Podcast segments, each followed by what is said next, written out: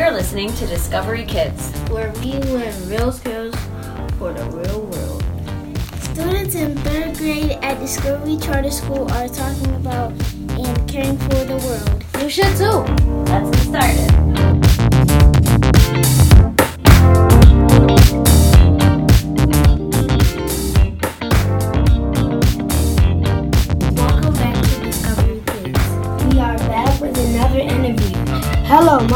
My name is James. My name is Avion. It's your boy Corey. I'm Kamaya.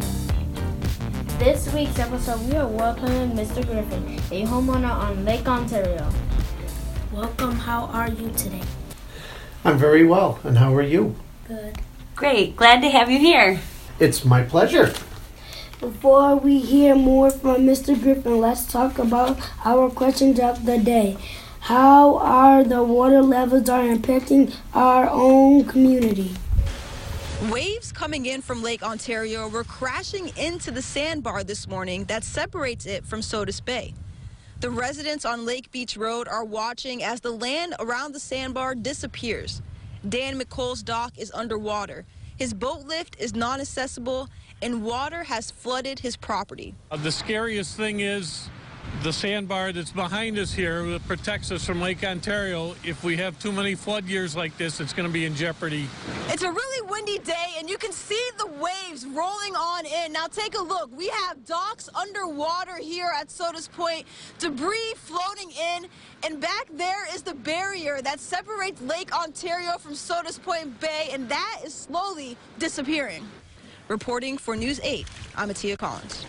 Wow, I didn't realize that water levels were so high. Mr. Griffin, can you tell us where you live and what the problem is? Sure. I have a cottage out on Lake Ontario that's a, a little ways away from here, and the water in the lake is much too high, um, and it's causing a lot of problems in our yard, especially when it gets real wavy. I can't imagine if that happened to me in my house. Did you have to do something to protect your land and house? We did. We got some sandbags and we put them across the front of our property to try to stop the water from coming in our yard. That's unbelievable. I wouldn't think that sand, sandbags would protect your house. How many sandbags do you use? Where do you get them?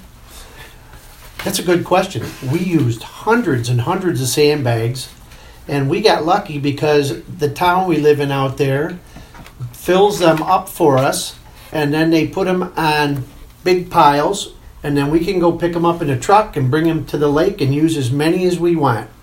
I think it's so nice that the town supplies you with sandbags. Are the sandbags working? If not, did you have to do something else? Yeah, they're working a little bit, but what we found out was that some days with the individual little sandbags that are only small, the waves would come up and they would push the sandbags over and throw them into the yard. So what we did was we found out we could get big bags, as big as a table, and we could put about 30 little sandbags in it and then tie the top and it was like a giant rock and the waves couldn't move it. It's good to hear that your property is being protected. Do you have people to help set up the sandbags? We did. I was really lucky. I, I have a lot of help from my family, Mrs. Tucker and her husband, and my other daughter and her husband, and we even have some grandchildren that are strong enough to lift the sandbags. And if we needed help, we found out that the Army National Guard was down along the shore and they were helping out anybody that needed help putting sandbags along the lake. Wow, I didn't know the National Guard will come in to help. Is the water still rising? When will it stop? Well, that's a good question. It just started leveling off at its all time high, and we're hoping that soon it will start going down. The, the They're saying that in July it might go down about another f- foot or so at the end of July, so we're hoping for that because we need to go down a long way. Thank you, Mr. Griffin, for being here with us today. Oh, it was my great pleasure. Thanks for having me. Thanks for listening and make sure you tune in next week. Here you